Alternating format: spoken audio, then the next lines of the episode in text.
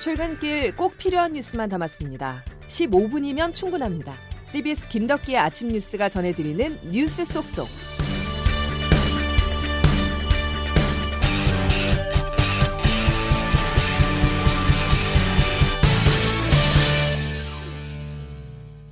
여러분 안녕하십니까 추석이자 10월의 첫날 김덕기 아침 뉴스입니다. 이번 추석 명절이 불안하고 위험한 연휴가 될 가능성이 커지고 있습니다. 일상 곳곳에서 코로나19 감염이 확인되면서 어제 확진자 수가 다시 세 자릿수로 늘어났는데요. 방역 당국은 하루하루 결과보다 전반적인 추세가 중요하다면서 방역 수칙 준수를 재차 당부했습니다. 첫 소식 박창주 기자입니다. 서울시 도봉구에 있는 다나병원에서 28명이 무더기로 신규 확진돼 이 병원에서만 코로나19 누적 환자가 30명입니다. 경기도 성남의 방위산업체를 비롯해 안양에 있는 음악학원과 부산 동아대 부민 캠퍼스 등 산발적인 집단 감염 사례에서도 잇따라 확진자가 추가됐습니다. 이 같은 집단 감염이 지속되면서 추석 연휴 첫날이었던 어제 코로나19 신규 확진자 수는 닷새 만에 다시 세 자리가 됐습니다. 어제 자정 기준 신규 확진자 수는 113명으로 38명을 기록한 그제보다 3배 가까이 급증했습니다. 특히 최근 10명 미만을 유지하던 국내 지역 발생이 93명으로 100명에 육박했고 이 중 76명은 서울과 경기, 인천 등 수도권에 몰렸습니다. 방역당국은 이번 추석 연휴에 가을 대유행 여부가 판가름 날 것으로 전망했습니다. 윤태호 중앙사고수습본부 방역총괄반장입니다. 이번 연휴 기간 국민 여러분 모두가 힘을 합해 주시기를 재차 당부드립니다. 방역 당국은 추석을 맞아 수그러들지 않은 수도권의 확산세가 전국적으로 퍼질 수 있다며 가급적 집에서 연휴를 보낼 것을 거듭 당부했습니다. CBS 뉴스 박창주입니다. 우려스러운 부분은 또 있습니다. 추석을 맞아서 서울에서 부산으로 이동한 귀성객 한 명이 코로나19 확진 판정을 받았기 때문입니다.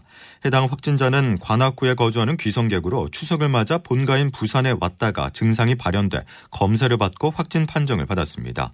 이 같은 상황에서 귀성객에 더해서 이른바 축항 생열까지 연휴 내내 이어질 것으로 보여 방역 당국이 바짝 긴장하고 있습니다. 개천절 열대 미만의 차량을 이용한 집회를 금지한 경찰의 처분에 대해서 법원이 제동을 걸었습니다. 차량 9대 이하 소규모 집회를 허용한 것인데요. 우려의 목소리도 있습니다. 이기범 기자의 보도입니다. 지난달 전국적인 코로나19 재확산의 기폭제가 됐던 광화문 집회에 이어 우익단체들이 개천절에도 도심 집회를 계획하고 있습니다. 정부는 이들 집회를 모두 원천 봉쇄하겠다고 밝혔습니다. 우익단체들은 대면 집회 대신 차량 시위를 벌이겠다며 정부의 금지 통고에 대해 법원에 가처분 신청을 냈습니다. 차량 시위는 코로나와 아무 상관이 없는데 국민의 표현의 자유를 억압하는 것일 뿐만 아니라 근본적으로 헌법 위반이다. 결국 법원이 우익단체의 차량 시위를 허용했습니다. 서울행정법원 행정 6부는 어제 차량 집회가 9명 이내 인원이 2시간가량 차량에 탑승한 채 이동하는 방식이어서 감염병 확산 위험이 없다며 허용했습니다. 하루 전 같은 법원의 다른 재판부가 대규모 차량 시위를 금지한 것과는 다른 결정입니다. 결국 법원은 10인 이상의 차량 집회는 금지하되 그보다 작은 규모의 차량 집회는 허용한 셈입니다.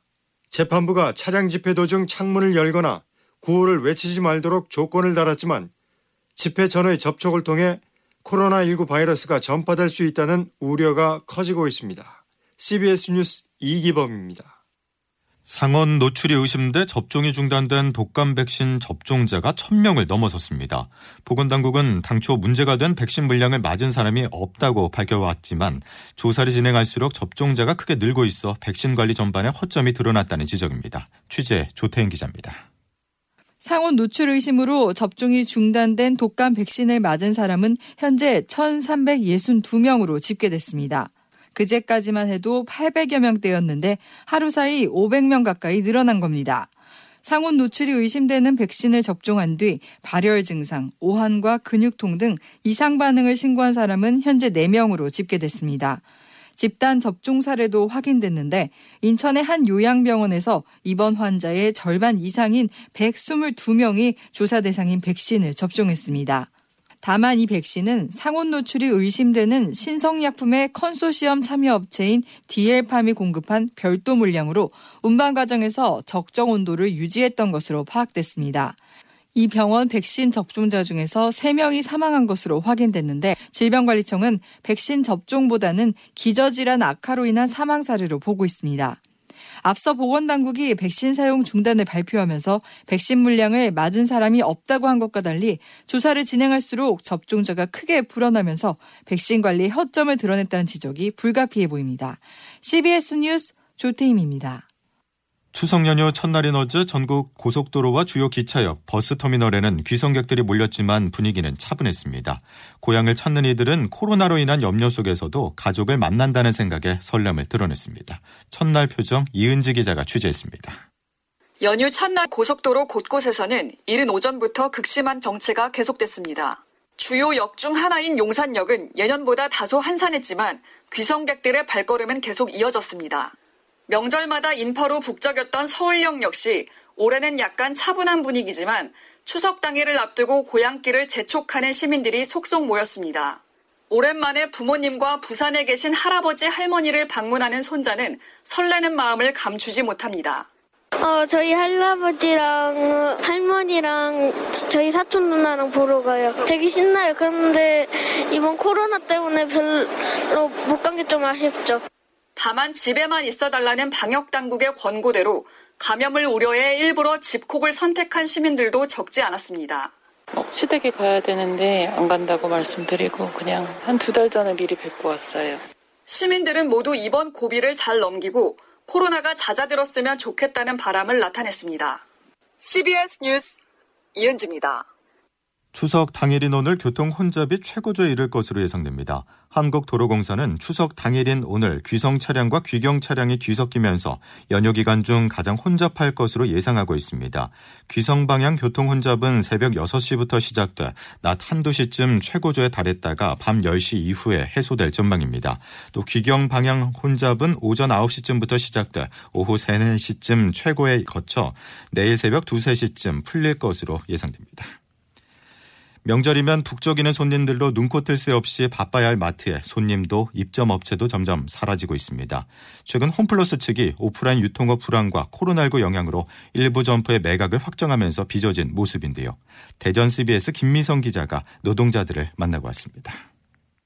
많이 황당했었죠. 뭐. 이런 대형 마트가 팔릴 거라고는 정말 일도 생각을 안 했었거든요. 매각이 확정된 홈플러스 대전 둔산점에서 2006년부터 세탁업소를 운영한 허영옥 씨는 갑자기 매장을 철수해야 할 처지에 놓이면서 발을 동동거리고 있습니다. 홈플러스는 입점업체에 준비 기간을 주겠다고 했지만 이미 여러 매장이 점포 정리에 나서며 하루하루 버티기가 힘든 상황입니다. 허영옥 씨입니다. 과연 우리가 이 텅텅 비어가는 마트에서 버텨낼 수 있을지. 각종 이벤트로 시끌벅적하고 과일과 홍삼, 생활용품 등 선물 세트를 한아름 사들고 가는 손님도 올해는 찾아볼 수 없게 됐습니다. 홈플러스 이커머스 분야에서 근무해오며 매대 곳곳에 어떤 물건이 있는지 훤하다는 신은희 씨도 10년 넘게 몸담은 직장을 잃을까 두렵기는 마찬가지입니다. 지금 두려운 게 회사에서는 매각이 돼도 고용 안정은 책임지겠다 하는데 그러면 가까운 근교로 발령을 낸다고 하면 몇 군데 안 되는데 그 많은 인원이 수용되겠냐. 홈플러스 측은 영업이 종료된 뒤에도 고용은 유지된다는 입장이지만 노동자들은 영업 종료가 이뤄진 지점에서 강제 전환 배치나 해고가 이뤄진 사례를 보며 고용에 대한 불안감을 쉽사리 없애지 못하고 있습니다. CBS 뉴스 김미성입니다. 다음 소식입니다. 북한 김정은 국무위원장이 어제 당 정치국 회의를 열었습니다. 해수부 공무원 피격 사건과 관련해 어떤 발언이 나올지 관심이었었지만 별다른 언급 없이 코로나19 비상 방역 사업 문제를 주로 다뤘는데요. 이 같은 북한의 무대응이 계속되면서 대화를 원하는 청와대의 기다림도 길어지고 있습니다. 조은정 기자입니다.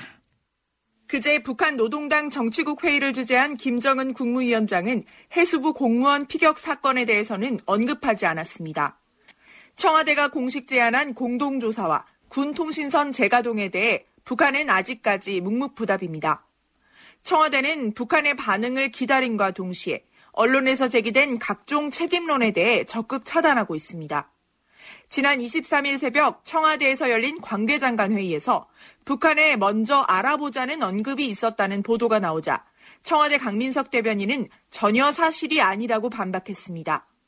또 정부가 피격 상황을 실시간으로 파악했고 북한 통지문의 내용이 거짓이라는 것도 미리 알고 있었다는 보도에 대해서도 적극 부인했습니다.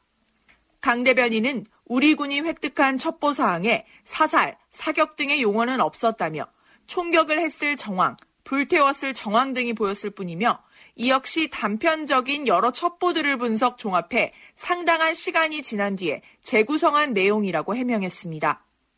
하지만 군이 수집한 감청 정보들이 정치권에서 계속해서 흘러나오면서 의혹이 확대 재생산되고 있는 점은 청와대로서는 부담스러운 부분입니다. CBS 뉴스 조은정입니다. 국방부는 어제 해양수산부 공무원 피격 사건과 관련해서 상부에서 사살하라고 하자 다시 묻겠습니다. 사살하라고요? 라고 되묻는 북한군의 대화 내용을 우리 군이 감청했다는 일부 언론 보도에 대해서 오보라면서 법적 조치를 검토하고 있다고 밝혔습니다. 국방부는 출입기자단에 보낸 입장문에서 국민들께 오해와 불안을 드리는 무분별한 일부 보도에 대해서는 오보 대응 등 법적 조치를 검토 중이라고 전했습니다. 세계의 토론이 될 거라던 미국 대선 주자들 간의 첫 TV 토론이 비난만 주고받으면서 막을 내렸습니다. 도널드 트럼프 대통령과 조 바이든 두 후보는 토론 규칙을 무시한 채 민망한 언사만 주고받아 미국 언론들은 최악의 토론이었다는 평가를 내놨습니다. 워싱턴에서 권민철 특파원입니다. 미 동부 시간 화요일 밤 9시부터 90분간 진행된 첫 TV 토론. 첫 번째 주제, 대법원 관련 첫 질문부터 토론 규칙은 무너졌습니다. 2분간의 발언 기회는 끊기기 일쑤였고, 사회자는 토론의 탈선을 막기 위해 내내 진땀을 흘렸습니다. 끝없는 공방을 벌이던 두 사람. 대법원의 보수화를 막기 위해서라도 투표하라는 바이든 후보의 주장을 이렇게 트럼프 후보가 끼어들자 바이든 후보가 입 닥치라고까지 이야기합니다. 그동안 트럼프에게 졸린 조라는 별명으로 불렸던 조 바이든. 오늘만큼은 더 공격적이고 더 거칠었습니다. 트럼프를 푸틴의 강아지라고 하는가 하면 계속 짓거리라고 다그치기도 합니다. 트럼프도 바이든에게 자기가 나온 학교 이름도 모르고 있다는 식으로 타박하는 장면이 여러 차례 비쳤습니다.